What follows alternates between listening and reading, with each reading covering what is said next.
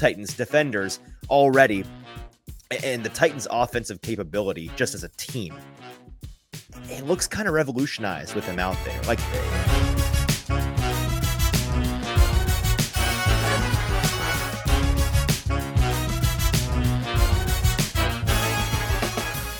Welcome into the Hot Read Podcast. I'm your host, Easton Freeze, Director of Published Content here at BroadwaySportsMedia.com. We're also brought to you by the 440 Podcast Network, and you can join uh, you can join me by following me on social media at Easton Freeze. I am joined, as always, by producer JT, who you can follow on Twitter at JT underscore Runky. JT, how are you? Happy Tuesday, my friend. Happy Tuesday. Um, mixed mixed bag of feelings for me today. Oh, Um, on one hand, is this Mets related? the, the maybe it, it might be. I'm getting there. on one Okay, okay. on on one hand, the the content train chugs along with another day of training camp, Tugging right along. and on the in the opposite, the Mets are just the they are, in sticking fact, sticking a sticking a New York through my heart. baseball Mets. They are. And it's just it's just another classic New York Mets day. it's time to sell, sell, sell up in uh, Metsland. It And is they are- unfortunately. They are sell, sell, selling, and uh, yeah, not not going to not going to beat you down any further on that. Then I'm sure you're already beating yourself down on that. Just want to point out uh, how bullish you were on your Mets nine months ago, and then here we are, like I said we would be. So tick one in the Easton win column. All right, let's uh, let's talk football today. We've got a number of things to talk about from today's training camp practice. This is the episode for Wednesday, August 2nd. But if you're with us live, it is Tuesday. And uh, we had Tuesday's camp this morning, at which uh, we had a number of things that we saw and heard. It was the first unscripted training camp practice of the season. And so that presented some interesting opportunities, some interesting circumstances. Real quick before we dive into the warm up, I want to make sure everybody knows that is with us live. If you could do me one big, massive personal favor by retweeting or liking or sharing um, or sending this link to a friend, Ted Tennyson uh, saying, Go Angels, baby. Already given JT a hard time for his baseball uh, loyalties. But uh, if you would do whatever you can to share this episode live right now. That would be super, super helpful to me. Just take one second, click out of the video, hit re, re uh, post or like, or uh, copy the link and send it to a buddy and say, hey, check this out. We would love to get as many eyeballs on today's show as humanly possible so that we can get as many questions as humanly possible. And the best way to submit your questions or queries or uh, comments or observations of your own from training camp, some, some hot takes that you might have, you need to get off your chest. You can do all of that over on Broadway Sports Media's YouTube page. Go to Broadway Sports Media on YouTube and you will find this hot read live. Um, and you'll be able to, in the comment section, leave those comments and thoughts and suggestions there, and we'll be able to see them on our end, like Ted Tennyson and our buddy Logan Grady already have. All right, JT, in the warm up today, this was something that was uh, on my mind all day at camp, and we got you know, like like I mentioned, a very different camp in the sense that there was a lot of eleven on eleven for the majority of the time because they were running a a they were referring to it as a call it day at camp where the, the coaches are calling in plays live unlike previous days at practice things were unscripted so they were not going off of a script that was predetermined. The players did not know what plays were coming when where and why and they had to like in a real game adjust on the fly recall the play that they studied in a, a mini n- notebook a, a mini game plan install that they were given last night to study on and then uh, make that play in that moment, which is you know accurate to real football, and it- allowed for a lot of eleven on eleven, and so we got to see a lot of Ryan Tannehill and a lot of Will Levis and a lot of Malik Willis, but we saw so much Malik Willis and we saw so much Will Levis that it got me thinking. I'm concerned that the Titans won't or aren't allocating their practice time in the most beneficial way possible for them to succeed this season. Now, I, this is, I'm going to, at the top here, kind of claim a little bit of ignorance because, again, I am not an NFL coach. I, I've not, is my, you know, I've not been to a ton of training camps. I've not, I'm not a 15 year vested veteran covering the NFL, but I do know how to look at how you're allocating your time between you know your resources that you need to work now versus your resources that you may need to work more in the future. And while Ryan Tannehill and the first team players are certainly getting the lion's share of the snaps, the lion's share of the reps, they are splitting it three ways between three quarterbacks and three different teams. And that's not unique to the Titans, regardless of your quarterback situation in training camp at the top of the month of August. That's how you're doing it across the NFL. But this is a team that's kind of in a unique position in two senses. One, on on the now side of the coin, this is a team that has a brand new offense with a brand new offensive coordinator and pretty much a brand new offensive line and a number of brand new offensive weapons in DeAndre Hopkins and in uh in Josh Whyle and in in um uh Chris Moore. Chris Moore, thank you, Chris Moore and Tyjae Spears. These are all guys that are new to this system that they're looking to, you know, envelop into their existing scheme that they are installing for the first time this season. And that's something that needs time to gel eh, regardless of whether or not they they repped it for two full months every single day as just a first team unit um, before the season or if they you know split time three ways for one month and then rolled into the season. Either way it's going to take some time. We, anyone i think that is a reasonable human being understands that and accepts that and so it very likely to look a little bit bumpy out of the gate. Now maybe things just work i mean this new system is so dramatically better than what our buddy Todd Downing was running last year with the weapons at his disposal, that it truly is a jump out of the gate and people are surprised by how well it's working. But I think it's probably more likely that they have some growing pains. There's a learning curve. And so for the first, you know, 3 or 4 weeks of the season, the first month or so, they're ironing out those creases. That is only made easier by hammering those things home now. And again, I'm not trying to like say that Mike Vrabel and his coaching staff are going about this the wrong way. I'm really more asking a question than I am criticizing. I'm not saying that they are doing this wrong. I am wondering aloud is this the best allocation of time? Because on the other side of that coin, I was referring to earlier, that the way that this team is unique in the sense um, that their practice schedule this time of year needs to be very intentional, is that they do have two young and promising quarterbacks on this roster that need as much time as you can afford to them in order to not just develop and get better, but for the coaching staff and for the team to see what they have in them, to to be as well informed as they possibly can as to what would be the best the, the best route for them to take as a front office and as a coaching staff for the future. And this is a question that I have a clip of. It's a question that I tried to ask Mike Vrabel, and this is kind of a it's not that complicated of, of a topic, I suppose, but it's one that's kind of hard to to really convey in a concise question. So I sat there basically the entire press conference in my brain trying to figure out the most concise way to because the word the, the, last thing you want to do when you're talking to Mike Vrabel is just ramble ramble like and he, you can tell he's like shut up and let me answer your question. So I'm trying my best to get this into a concise package. And so I basically ask him, tell me about how you and your coaching staff go about trying to balance getting as much of the brand new offense with a lot of the brand new first team players on the field and practicing as much as possible so they can rep and rep and rep and get that in their bodies and be as well prepared for week one as possibly as they possibly can. But at the same time balancing the future in Malik Willis and or Will Levis and a number of your young players that are on the second and the third team like how do you balance those two things and try to develop for the future while also trying to compete this year, as this team has very clearly, in our opinion, at least, JT, dictated through their actions, they are trying to do. And here's what Mike Vrabel had to say. Are focused on the future outside of today and yeah. what we're going to do. So we've tried to just balance the reps out, and, and you know, the guys that right now that are working with the ones probably have more reps. Uh, and then I would say that the two, the next two groups are probably somewhat balanced.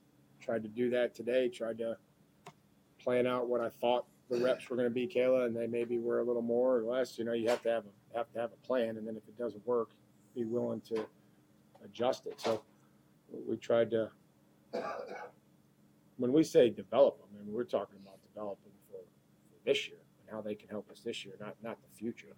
And I was kind of afraid that was the answer I was going to get. Not to say it's a bad answer, like it's the answer that Mike Vrabel kind of has to give but that's really not the heart of my question, right? JT, does, is that am I am I coming across clearly in the sense that like I, I know they're not trying to they're not you know they're not looking towards the future and past this season. They're not trying to develop players for beyond this season or take like the long path intentionally. They're trying to get their players as good as possible as soon as possible. Duh, obviously. But the question is, how do you balance figuring out what you have for the future because you you cannot be sing- singularly focused on one or the other, right? You cannot be so all in on one season that you just you throw the future beyond this one year to the wind. I guess you cannot do that unless you want to be like the Rams and you're in, uh, you know, it's desolation. And with them, it worked out because they got a ring, but in most cases, it doesn't. And then you really screwed yourself over. But you also can't just focus on the future if you are trying to compete this year, which the Titans clearly are. I don't know. D- does this make sense to you? And, and do you think it's a fair question to ask whether or not there needs to be more time given to the ones so that they can be as well prepared for week one as possible? I think it's a fair question in, in the in the terms of with I think I think the first team reps are always going to get more, and I think that and they the, are. I was super clear about that. They are, and, but it's like you know, probably 40% Ryan Tannehill guys, first team guys, and then 30% split between the other two teams. So it's not half. And and with with kind of them getting maybe a little bit more than half collectively, Malik and Will right. over Ryan Tannehill, it's it's kind of you kind of have to do that out of necessity because of how different the two quarterbacks are. I think that plays yeah. a huge kind of kind of thing in, in training camp because you have Malik Willis, who is just a absolutely different player than Will Levis. And to, to Mike Vrabel's point of preparing them for this year, we've seen last year that it, it is a very real possibility that Ryan Tannehill goes down and one of these two has to come in. So giving them a little bit more and kind of seeing this team two and team three, how just kind of wa- having everybody watch how these two different styles play kind of I think helps everybody in the long term. That is true and fair. Although I, I, personally I would argue if Ryan Tannehill goes down, they they are screwed. I don't I forget who exactly it was that uh, there's a very famous quote from back in the the heyday of Peyton Manning in Indianapolis. It maybe was his quarterback coach. It was one of the the lower coaches on that team, but they gave a very phenomenal quote that is still thrown around to to uh, today in that somebody asked, you know, what like why in practice do you not during the season, why do you not practice with the backup quarterback or with the second team guys?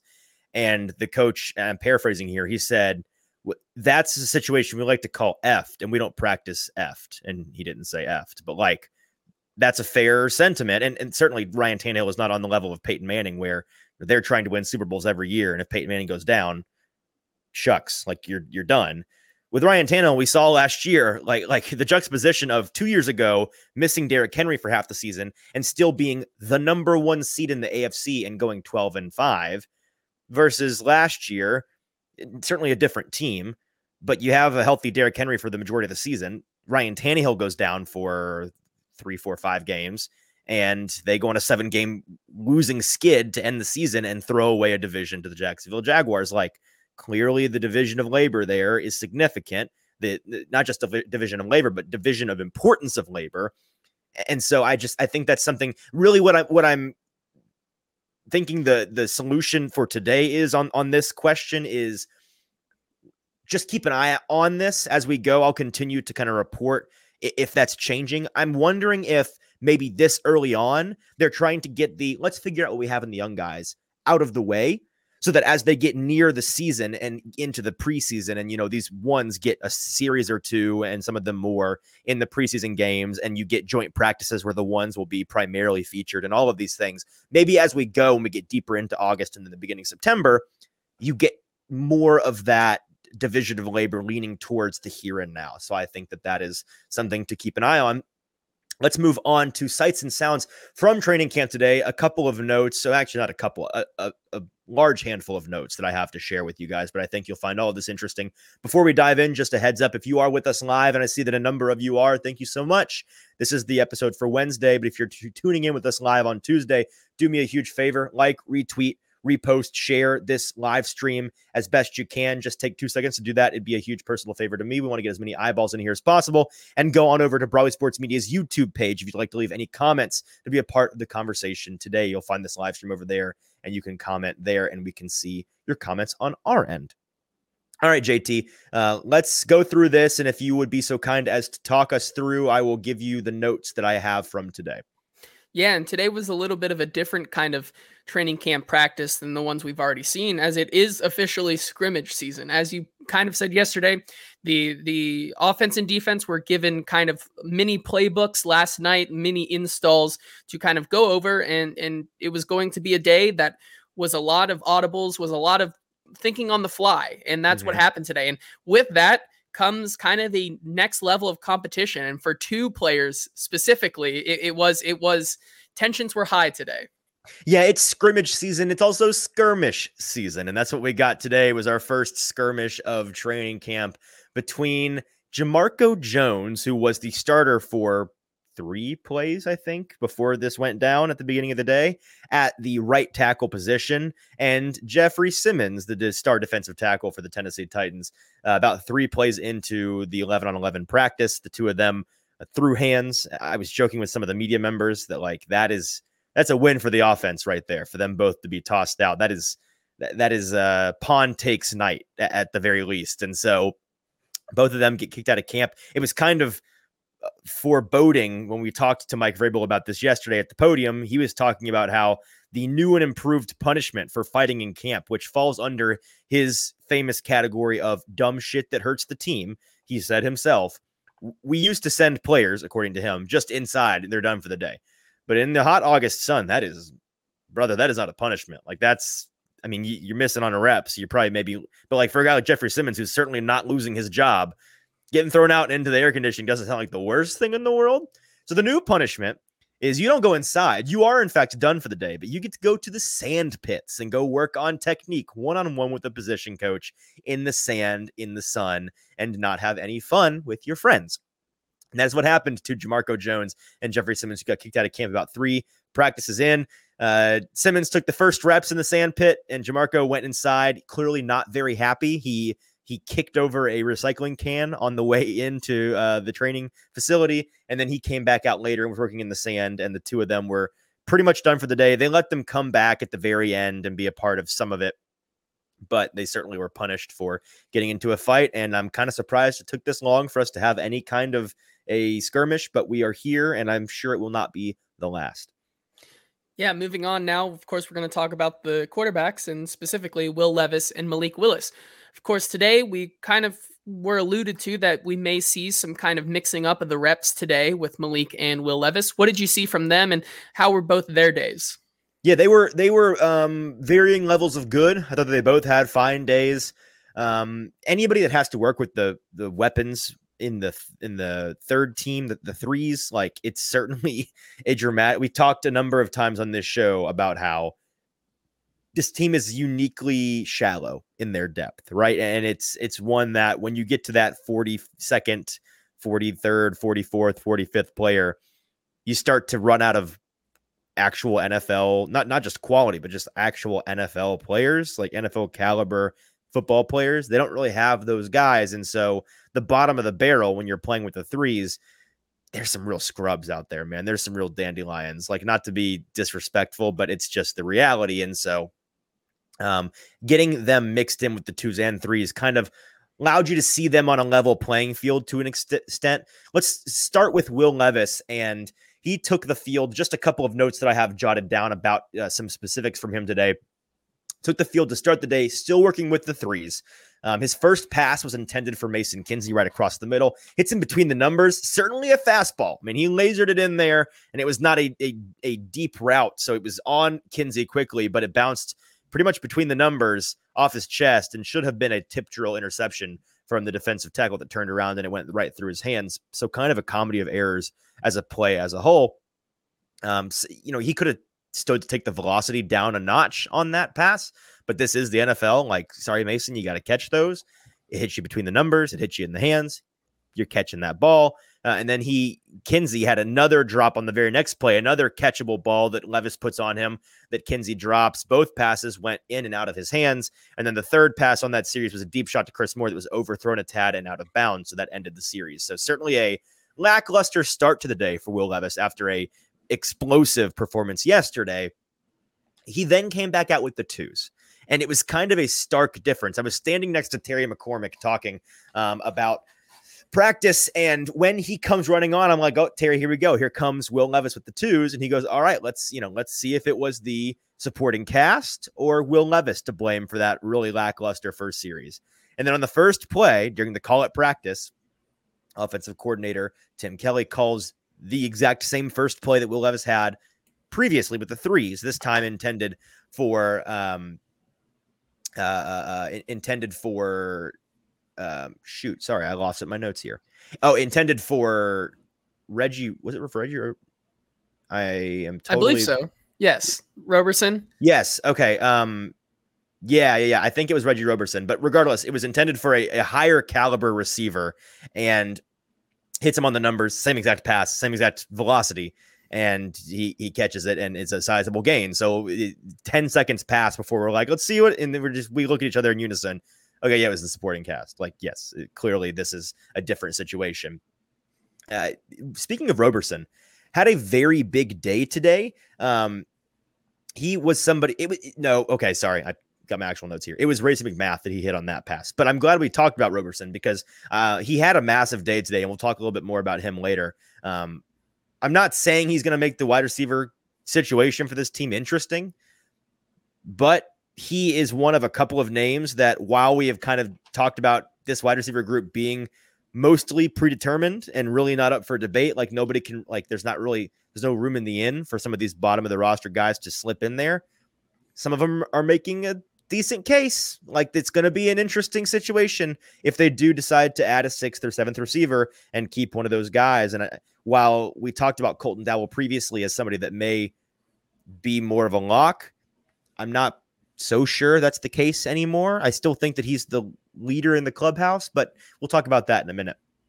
Um, Levis found Roberson down the uh, sideline for a massive gain uh, with his uh, twos series right after that completion to Racey McMath.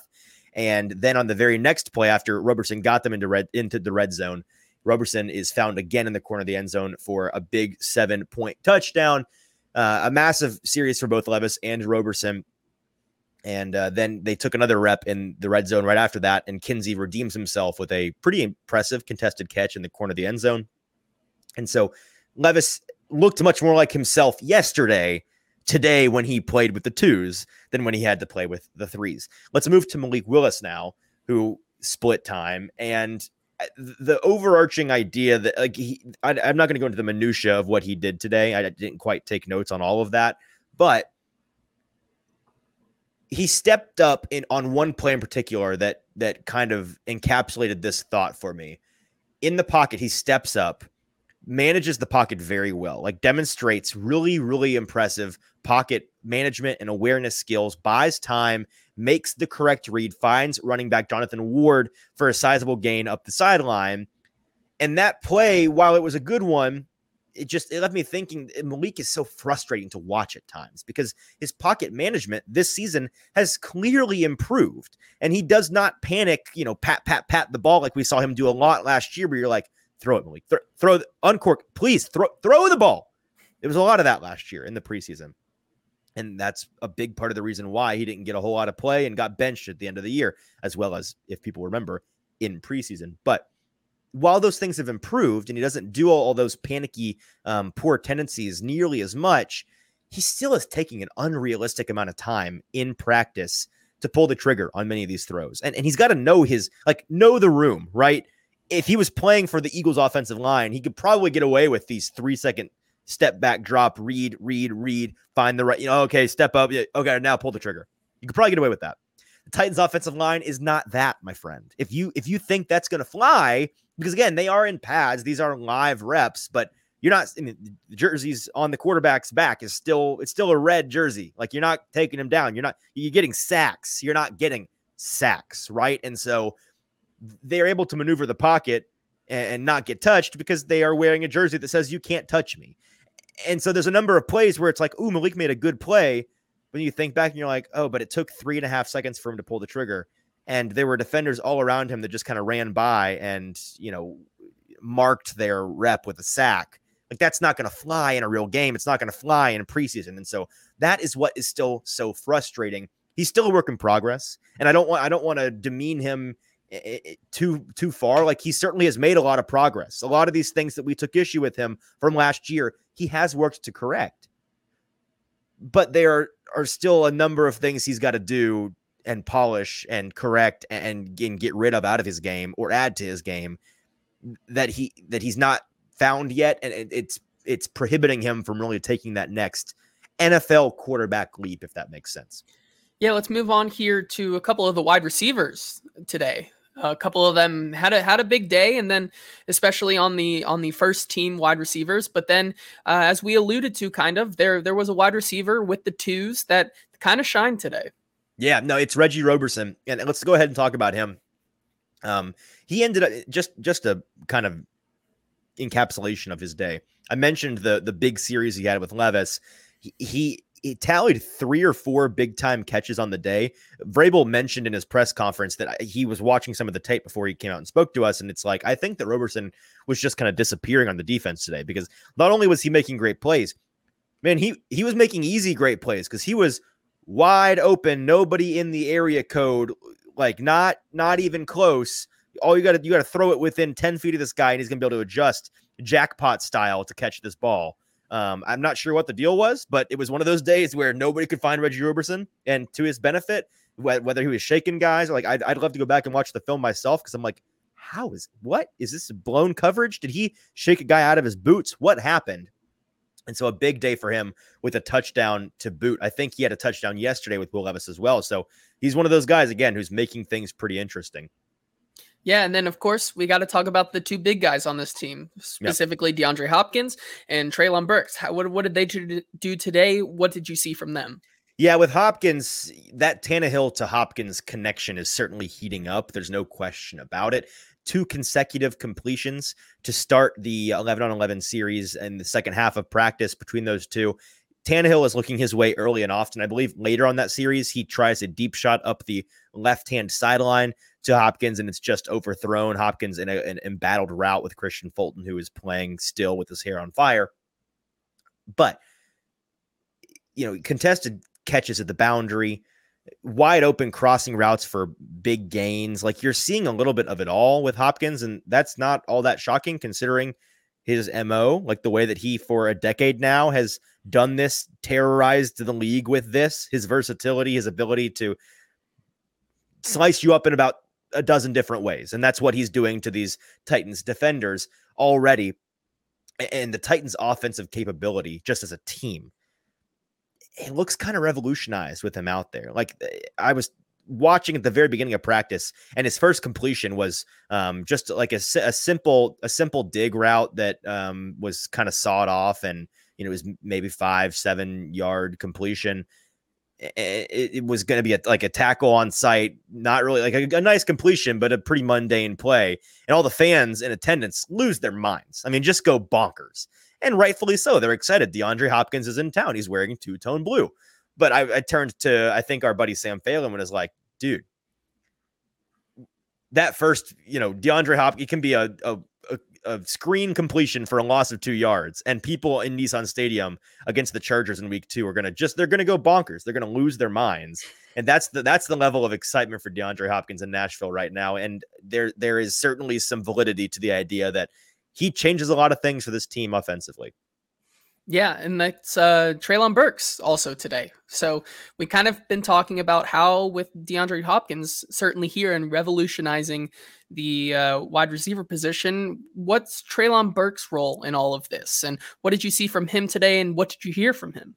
Yeah, I want to talk about him primarily because we got to speak with him at the podium, and I have a, a pair of clips that I wanted to share. But in, in terms of the impact DeAndre Hopkins has had on him, we talked about it a bit yesterday it's a force multiplier. Like I kind of expect DeAndre Hopkins to be the Corey Davis to Treylon Burks's AJ Brown, not in the sense that eh, not not to compare skill sets, but to to compare the way that Corey Davis's breakout or presence, veteran presence, allowed for AJ Brown to break out and it take that, you know, takes a lot of that pressure off of him, takes that attention off of him, forces the defense to pick their poison.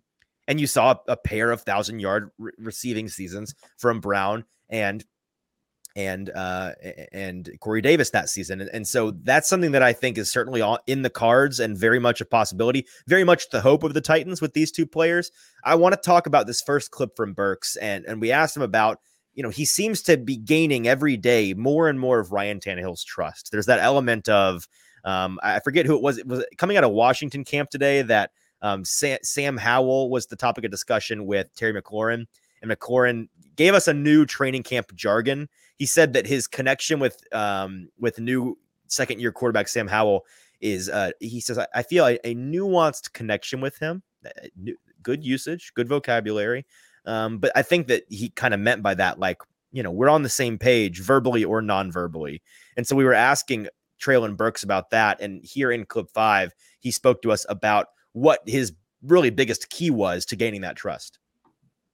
Um, it just goes back to being here in the off season, um, being with Ryan, um, throwing with him every day, and it just makes him, you know, trust me more and more when he knows that he can throw the ball anywhere. Uh, around me, and I'll uh, go up and make the catch. So. The second clip that I want to play from Treylon Burks is one where I asked him, and this is another kind of uh, a deeper thought of mine today from camp. You know, JT, we have talked about and heard from a number of Titans receivers in the past couple of days since DeAndre Hopkins has joined the fold about how, oh man, DeAndre Hopkins being here, you know, adding him really has changed the game for us as a, as a wide receiver group it's made us all better. It's brought the best out of all of us. It's added a gear for us. And so I asked him, you know, we're hearing that from your fellow receivers, but it's reasonable to assume they weren't not giving their best before DeAndre Hopkins came. It's not that they were lollygagging around lackadaisically going through practice and suddenly DeAndre Hopkins' presence woke them up. So, what is it exactly that makes everybody agree that this guy is bringing not just the best, but somehow better than the best out of all of us? He is it that he has unlocked a new gear for everybody, and, if so, why? Is is the best that he's bringing out of you all coming in the form of his veteran presence and his leadership ability and his know-how behind the scenes in the in the wide receiver room, in the locker room? I, I asked him this question, and here was what Treylon Burks had to say. He just as a man, I mean, I wouldn't want nobody doing better than me. Uh, so I mean, him being you know the type of receiver that he is, and um, just being behind him just makes you want to work more. Um, being able to achieve the things he's achieved, and um, it just makes you go out and grind. And, and so it sounds like that there's just kind of an element of you know him him being. We talked about this the first day he came out at, at camp, right, JT? It's kind of hard to verbalize, but he just he has that elite NFL player aura. That you know, it's the thing you you get the presence that Derrick Henry brings, being in, in the same room with him or being around him. It's the same deal with DeAndre Hopkins, and I think that that's being felt by the wide receiver corps. Yeah, and let's move on to another interesting topic that was kind of brought up heavily today um, at, at, camp, and that's the offensive line versus the defensive line. Mm. Um, certainly, some some quotes coming out today from both Mike Vrabel and some other uh, guys, both on the defensive line and the offensive line. Um, tell us what you saw today, and uh, kind of some thoughts you have on, on the Titans' offensive line as a whole. Yeah, so the, the first note that I took today, when, well, not the first, but I think one of the first notes that I took today at camp was, hey, you know, blocking specialist tight end Trevon Wesco that the Titans brought in to be that glorified lineman, essentially as a tight end, to be that extra blocker in on the jumbo packages. You know, he he got backed up pretty much immediately by Denico Autry, tripped up Ryan Tannehill and got a an actual one of the only actual sacks of the day. Tannehill goes down and the whistle is blown his knee has touched the ground with the ball in his hands. And so that's a proper sack during training camp. That's the closest you're getting to a sack in training camp without there being an all out fight. But, um, you know, today, and, and, and head coach Mike Vrabel is going to disagree with that a little bit in a minute. And I, I'm going to talk through what I think he means by this comment. But today, again, and this is not unique to today, but it, it, it was apparent today. The Titans' defensive line just slicing and dicing the offensive line thoroughly. I don't know if that's inherently a bad thing. You know, it's a, it's a glass half full, glass half empty situation. And I was talking with Terry McCormick about this. Talked a lot with Terry today. And he was talking about, I think he was talking like circa 2006, 2007 Titans back when he was on the beat. Um, and uh, he was saying that that year in training camp, you know, the entire talk for the first two or three weeks of camp when it was just inter team scrimmaging was, you know, wow, this Titans wide receiver corps, like people nationally were not talking about this team's receiving corps like they should because these guys are ballers. These guys are studs. They have scored 10 bajillion touchdowns in seven practices. They cannot miss. They get open so easily. And then they get into joint practices and they get into the preseason and eventually the regular season. It becomes very apparent very quickly. Oh, this wide receiver corps is actually as average as people thought it would be. Like they are just fine. Turns out this secondary absolutely blows and it makes the wide receivers look way better than they are when it's inter team scrimmage. And so, you know, Brandon Thorn, who is, if not the authority, one of the authorities on offensive line, defensive line, trench warfare. He, he, he runs the trench warfare Substack, which is a fantastic read.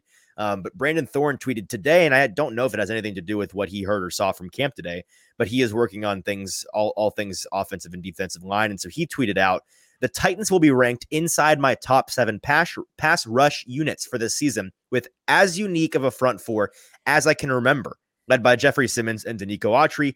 They added Arden Key and have Harold Landry returning to round out the front with Rashad Weaver as a quality piece in the rotation. They're not quite as deep as the elite units, which we've talked about, but their starters, their top end talent, will be a nightmare to deal with. And that's pretty much the the situation that we have thought this team is in. And so it begs the question, yeah, this offensive line getting sliced and diced and it's not really all that close. But is that because they're really, really, really bad?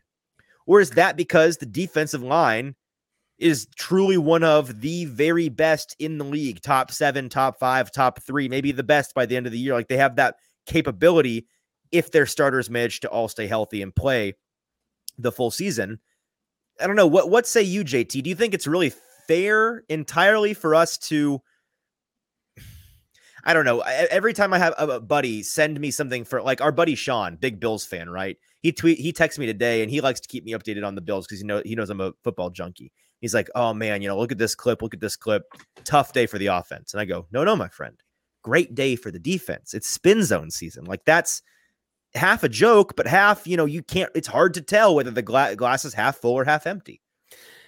Yes, because I think to your point, this is going to be an insane front seven, the, the Titans defense this season, but also, I mean, specifically against this this first team offensive line, th- there is some concern. I feel like because yes. and maybe both um, things are um, true. Maybe the I defensive think, line is awesome, and maybe the offensive line sucks. Like maybe it's both.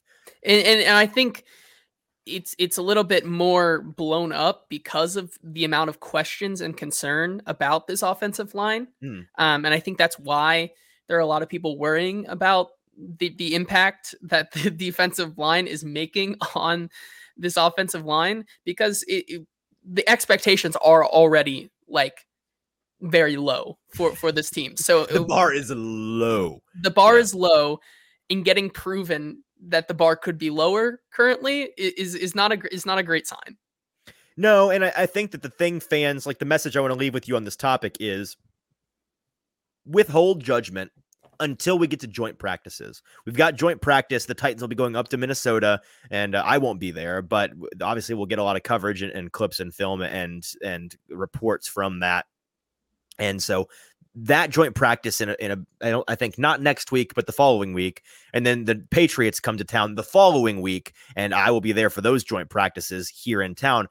Those, along with the actual you know preseason games, that's when we're really going to find out, you know, against non inter inter squad scrimmaging circumstances. What does this offensive line look like? What does this defensive line look like? I think it's also fair to point out our buddy at, at Broadway Sports Media, Bill Seagroves, said this to, to one of my tweets about this that you know, he he he said, well, if this defensive line with all this promise and all this continuity and all these stars wasn't slicing and dicing the offensive line on day two of padded practice, an offensive line that has a ton of question marks, has no continuity, and has had no time to gel with their new offensive line coach, then he would be concerned. And I think that's a fair point. It's certainly a glass half full way of putting it. And I'm not saying that's for sure the case, but it is absolutely reasonable to wonder maybe if you give it a month, this offensive line starts to get their sea legs a little bit, and this competition is a little bit more fair. Yeah, let's move on to another guy who we've talked to a few times already in the first couple days um, at training camp. Arden Key. What did you hear from him? What did he have to say today? Yeah, a, a, number of clips from Arden Key today, who's always, I mean, Arden's quickly becoming one of my favorite Titans and everyone's favorite Titan because he's a ton of fun to talk to. He brings great energy, and we'll talk about that in a second. I saw our buddy Logan, one of the horsemen of the Hot Read Apocalypse, asking who is right tackle one, two, and three. Um, that's something that I can't really say. I'll tell you this: like we, we know, and I'm allowed to say that Jamarco Jones was he started the day at, at right tackle today. Whether or not he is the one in the minds of the team, I true. I, it's not that I can't tell you. I, we don't know. You know, they won't tell us if we're like, give us the depth chart. You're that's not. It's August first. They're not doing that. The guy that came in, I believe, was Chris Hubbard after Jamarco Jones left. Although I, I did see Andrew Rupcich getting some play there today as well, and uh, so maybe that's one, two, three. You, you figure out the order, but uh, Hubbard certainly was in there, and uh, according to Mike Vrabel, played pretty well. Um, so there's your answer. That's the best I can do for you, Logan. With Arden Key, um, this first clip, speaking of energy, we asked him, like, dude, you bring the juice every day. This guy's all gas. And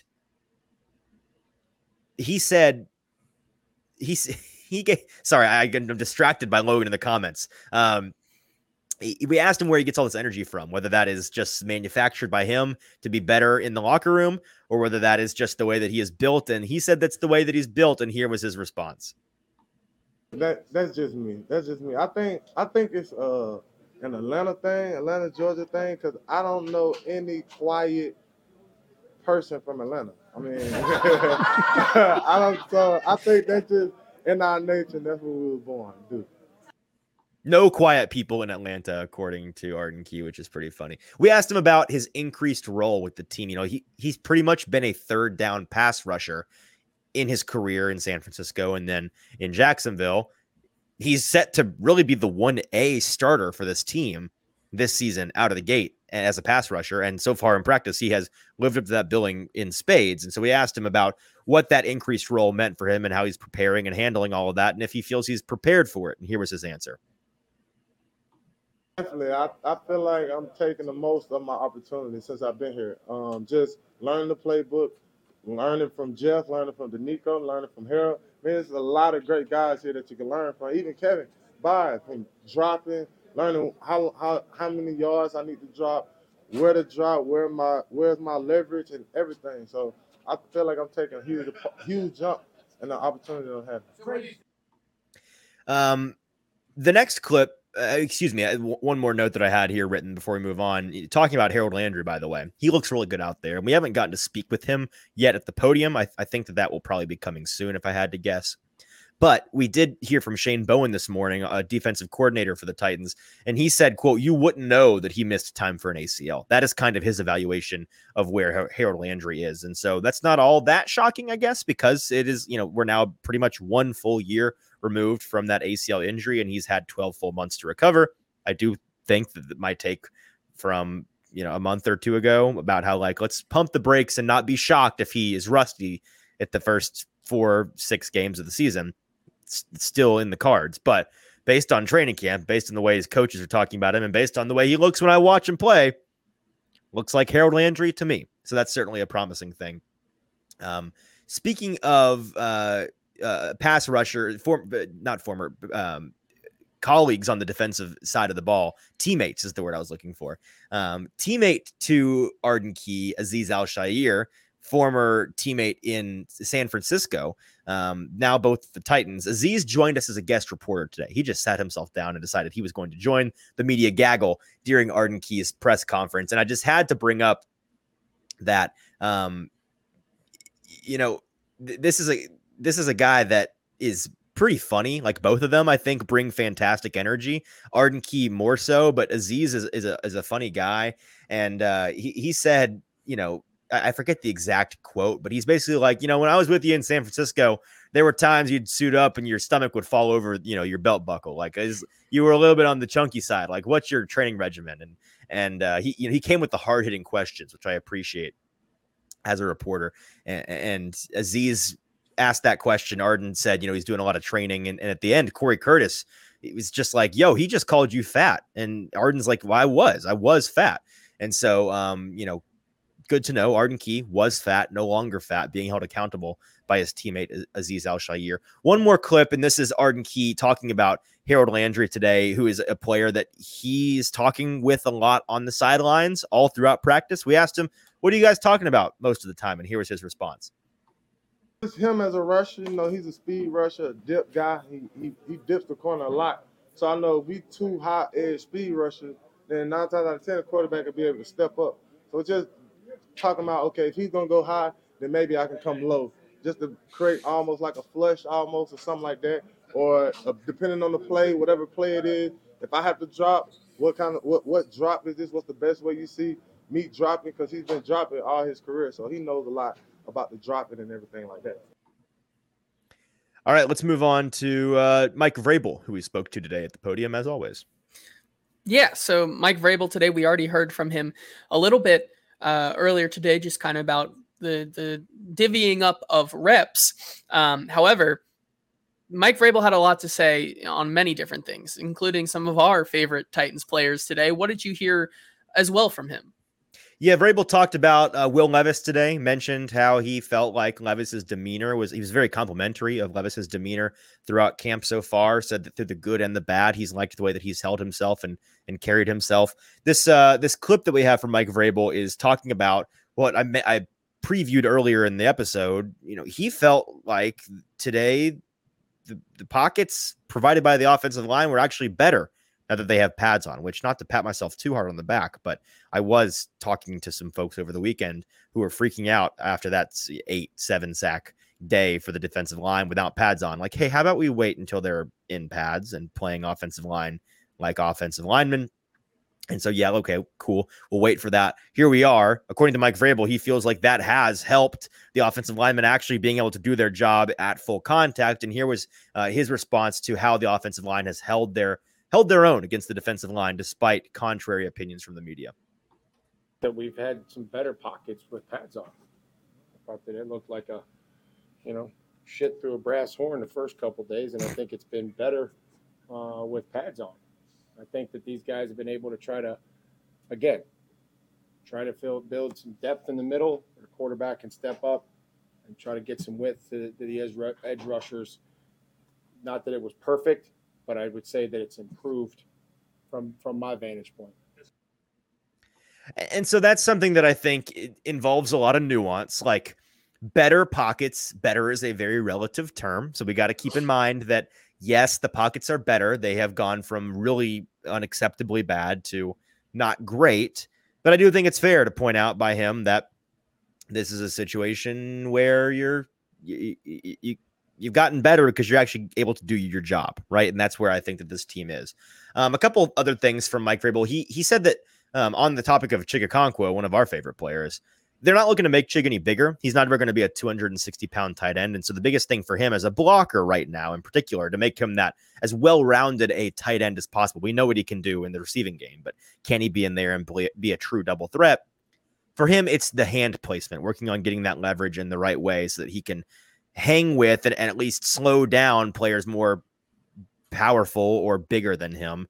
And so that's something they're working hard on him, hard on with him. And then again, very complimentary of Chris Hubbard, so that he came in and was practicing after 30 minutes of being in the building. So he appreciates his professionalism and feels like uh, having that gadget uh, veteran offensive lineman, offensive tackle in the room is very valuable. Um, I see one of another one of our hot read apocalypse horsemen, Jacob Sane, in the comments has a question: How big of a talent gap is between the second and third string defense asking for quarterback com- competition reasons.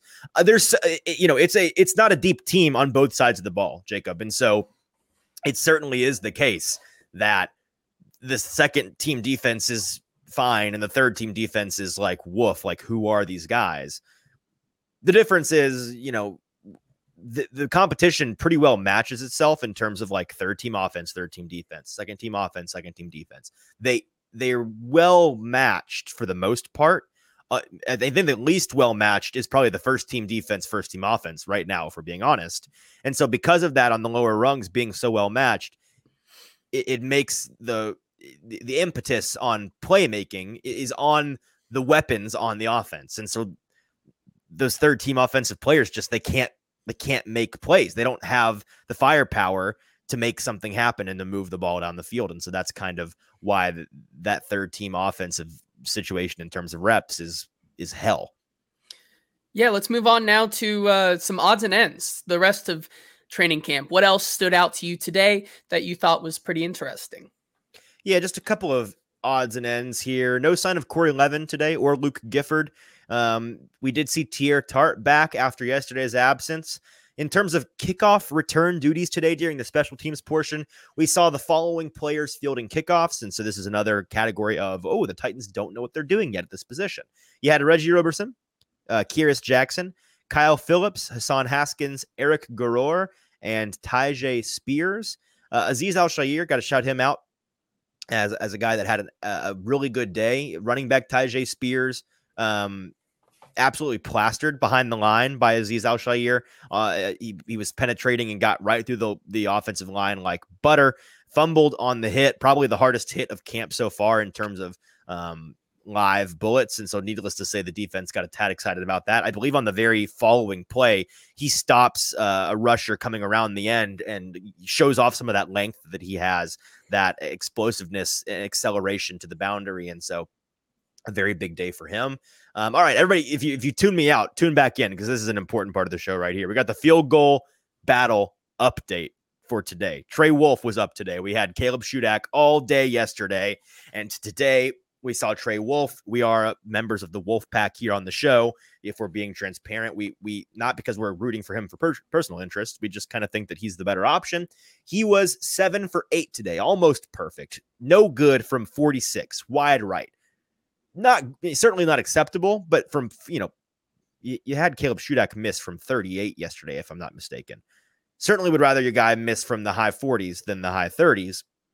Trey Wolff was good today from 33 twice, 34, 38, 42, and then a pair of 50 bombs, 52 and 54. He was good and had plenty of leg to boot on those. And so um, that is something that is heating up overall, both players, I think, went seven for eight, or certainly both only missed one in the past two days. They'll continue to probably alternate back and forth. As for a deadline, a timetable on this kicking battle, Titan special teams coordinator Craig Aukerman did not give any timetable for the Titans kicking battle. This morning, he praised the leg strength of Trey Wolff, who has begun kicking straighter, according to Craig Aukerman. Um, he, straighter balls coming off his foot after altering the hold style, the hold position of Ryan Stonehouse, the punter who, was holding for both of these kickers. And so that's uh, an interesting thing to keep an eye on. Christian Fulton came up limping today. I was afraid that I was after if anyone listened to yesterday's show when I said something out loud that I won't say again. I'm not going to continue to beat it um, because then I'll eventually be the bearer of bad news. But Christian Fulton came up limping after tracking DeAndre Hopkins on a deep incompletion from Ryan Tannehill. It was unclear if it was concern at first, but then they had him coming back in on special teams reps. So cer- certainly not a big deal. And he was fine. So I don't think it was actually an issue. Probably just kind of tweaked something for a minute and, and was cool after a little bit of tape. Um, hey, another really nice play today from a guy who is one of, if not my number one favorite sleeper to make this roster. We've been talking about him since the spring, JT. It's Alize Mack, former XFL standout tight end, a big bodied guy who has pretty impressive body control and hands when he is running routes, and certainly has the size and ability to be a, a capable blocking tight end. And based on the Titans' MO in the past of keeping a number of tight ends. I think that it's very, very much in the cards, if not likely, that he ends up on this team when all things are said and done. I think they like him a lot, and I, I you know, he's been making plays pretty much every day or every other day at camp and at practices since the spring. And so I think Alize Mack, um, who on that nice play today, wide open across the middle of the field, a uh, a nice dig route where Malik Willis finds him for a long catch and catch and run based on his wheels and, and, the defenders chasing, I don't like to call everything a touchdown in camp because a lot of camp deep touchdowns are just a skill position player willing to run further than the DBs. You know, like it's not, you know, you're giving up on the play eventually. I kind of think that one would, would have been a touchdown. If not, it would have been like 60 plus yards. And so a very nice play for him.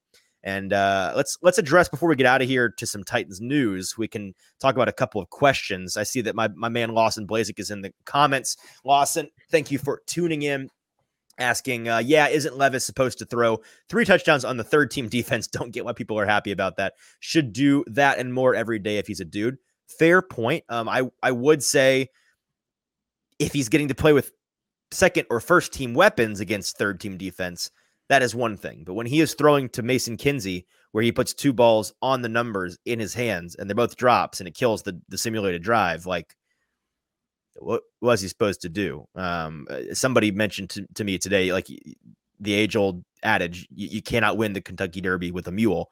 That's kind of the situation you're rocking with with the third team offense and defense. Lawson also asks, how does Chris Moore look? It's a great question.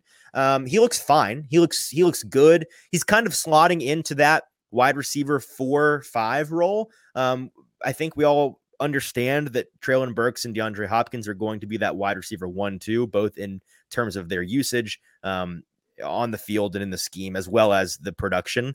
But eh, there's some debate as to who the three will be. I think that there's a reality in which Chris Moore, NWI, and or Kyle Phillips is that three, depending on injuries and how the Titans offense chooses to operate. For my money, it's going to be Kyle Phillips, but we will have to see. And then you've got NWI and Chris Moore in that four or five slot. And so Chris Moore looks good, looks serviceable. I think that he's going to be one of the better, if not the best, wide receiver three, four, five that the Titans have had in a long time, just in terms of reliability and production level. Like his ceiling is low. He's an older player. He's not super speedy or not got great athleticism in terms of acceleration or you know yards after catch. He's not got a massive frame, but it, it is it's a, it's a situation where he's reliable. He's going to catch the ball if you put it on him and he he may be good for a yard or two and so he's just he's good. He's a solid player if that makes sense. He's a he's a meat and potatoes player you you want on your team. Um let's see any other uh jacob saying comment comment comment. Thank you. Good cool awesome. Uh yeah lawson kyle phillips is so big in terms of his ability to to be an impact on this offense. Whether or not he stays healthy is going to be a, a big element for this Titans team. Um, if anybody else has any questions, by the way, we're happy to field them in the last couple minutes of this show. But while you're coming up with those and sending them in the comment section of the Broadway Sports Media's YouTube page, where you'll find this live stream, JT, let's get into some Titans news. This is Titans news with producer JT. Yeah, and for Titans news, not a lot of Titans news today because that's what I see in the rundown right here. You said there ain't no news, bro. And we ain't it, got I mean, no Titans news. and it like there really was. It, it kind of was a very slow day just from a league wide, which is kind of good because after what we've seen the past couple of days, kind of could have used a break, but.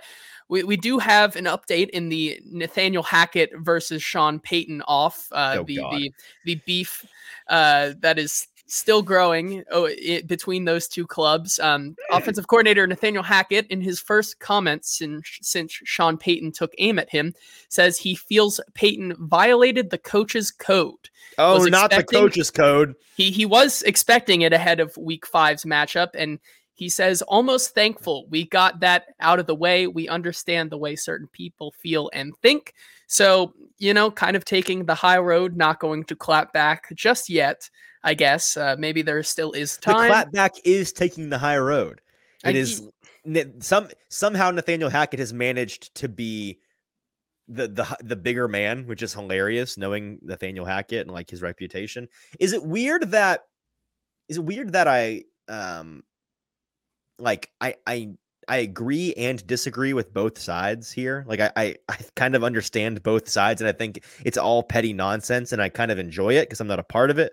But ultimately, it's pretty dumb. That's kind of where I'm at on this.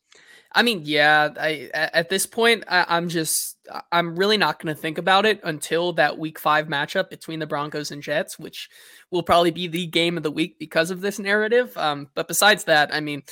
It, it, really does not matter. These teams are going to kind of from here on out go on, go their separate ways and do their own thing.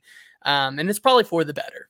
Um, moving on to just some other tidbits. The 49ers have signed former first first round selection from the Dallas Cowboys defensive lineman Taco Charlton to a one year deal in order to make room Great on the man. roster. The team waived safety Avery Young. So Taco Charlton, once again, getting another try. And, and I, as I as I as I saw um, Mina Kimes post today, uh, basically the vibes that this signing is is like going to see Joker the movie and saying I could fix him, and I, I think I think that's the sentiment is is pretty is pretty. No, no, there. I can fix him. I'll fix him, and then it'll be great. Yeah, no, hundred uh, percent. Taco Charlton, if only he could be as good as his name is eh, on the football field, but alas, he is not. Uh, another uh, kind of note here the Cowboys running back Ronald Jones has been suspended for the first two games of the 2023 regular season for violating the uh, PED rules and regulations of the NFL. I, I, the only reason I bring this up is because, like, between like DeAndre Hopkins getting six games for supposedly only having like 0.1% of a drug in in, in his right. system it, what's the difference here between two games it's got to be games? based on the substance in question. Like i guess some things are way more bad like way more illegal than others. I've not read the specific bylines from the nfl maybe i need to go find the code of conduct on specific drug infractions but clearly not all drug infractions are made equal. Yeah and then finally the biggest news of the day here. Yes the NFL will allow CBS to offer a Nickelodeon slime cast. Slimecast. Slimecast, baby. Woo! For Super Bowl 58. So get ready for for for Patrick Star to be commentating this year's Super Bowl. I can't wait. Um, I always love tuning in. I'm sure I will not watch the Super Bowl on this cast. However, I probably will have a separate screen, just like uh, I'll corner. tune at the end because I got to know who the MVP is. We, True. I mean, the, the, end, the the Nickelodeon Valuable Player. I don't I, I don't even know what it stands for, but it's the MVP, not the MVP. Forget Super Bowl MVP odds. I need every every sports book in the world to give us MVP odds, and this this award was, but it, we call it the MVP award. Really, it should be the Mitch Trubisky uh, inaugural uh, Mitch Trubisky uh, uh, annual MVP award because he was the first player to receive this award at, in the Chicago Bears' only playoff win, I think, of the Mitch Trubisky era. But uh, yes, Tony Sobros, I'm very sorry you made it just in time for the end of the show. Unfortunately, you will have to catch the replay, but it was fantastic. You should go back and check it out. Um, is that going to be it for news today, JT? That's going to be it for today. All right, awesome. Um, one last question. This this is, I mean, y'all can go, like it's fine, but this is interesting to me. Um, Lawson Blazik uh, once again in the comments asking what my best Vrabel moment was up close. I'd have to sit and think because there are so many, and I'm sure this is not the best one. But just today, he came out and uh, the, PR team had to tell him, like, had to remind him to take his drink of choice off the table because it wasn't like sponsored by the Titans or anything, and so or by the league, and so like not, no free shouts from the NFL. Um, it was I forget the name, but it was it was like this pink lemonade brand that you find in gas stations. And he was like, "Oh, love this stuff." Like he finished it off and threw it in the trash can, and we were like, "You big fan of that pink lemonade, Mike?" And he's like, and he went on like a five minute rant about how he buys this stuff. You get it on Amazon because you can't find it anywhere, and he's pretty sure that they they don't like it doesn't come from a warehouse in a heat shrinked um package of 24 like he buys a pack of 24 on amazon and it comes in a big cardboard box with bottles just thrown in there just loose bottles and he said when he first got it it was really sketch but he opens it up and he's like this stuff's delicious i don't care and i've never seen a man of vrabel's stature and variety um like just the person that we know him to be just light up about pink lemonade like gas station pink lemonade so he was very excited about that um, I'm excited to be done with this show, and we'll be back on Thursday. uh, just a couple of things, real quick. Yeah, Stony, you came for the most important part, the pink lemonade bit from training camp today. Uh, before you go, follow us on Twitter and uh, Instagram, TikTok. We are getting our social media game back up, ramped up for the season, and we've got a lot of great content going up on all three of those accounts. But certainly follow us on Twitter or X. Um, all three accounts at, at Hot Read Pod is where you can find us on all socials. Please go and follow us there. Um, announcement. If you have missed it, we are now partnered with Zen Sportsbook, the newest sportsbook entity in the state of Tennessee. And we've got an awesome promo code for you with them. If you decide to sign up with them and start betting, Zen Sportsbook, you'll find the app on wherever you get the uh, Apple App Store, Google Play Store, wherever you get your apps. You can find their brand new app, which is fantastic and beautiful. And when you sign up, the referral code you got to use is HOTPOD. Our code HOTPOD, H O T P O D. HOTPOD is the referral code you want to use when you sign up so that you can get 5% cash back bonus, baby, in your wallet.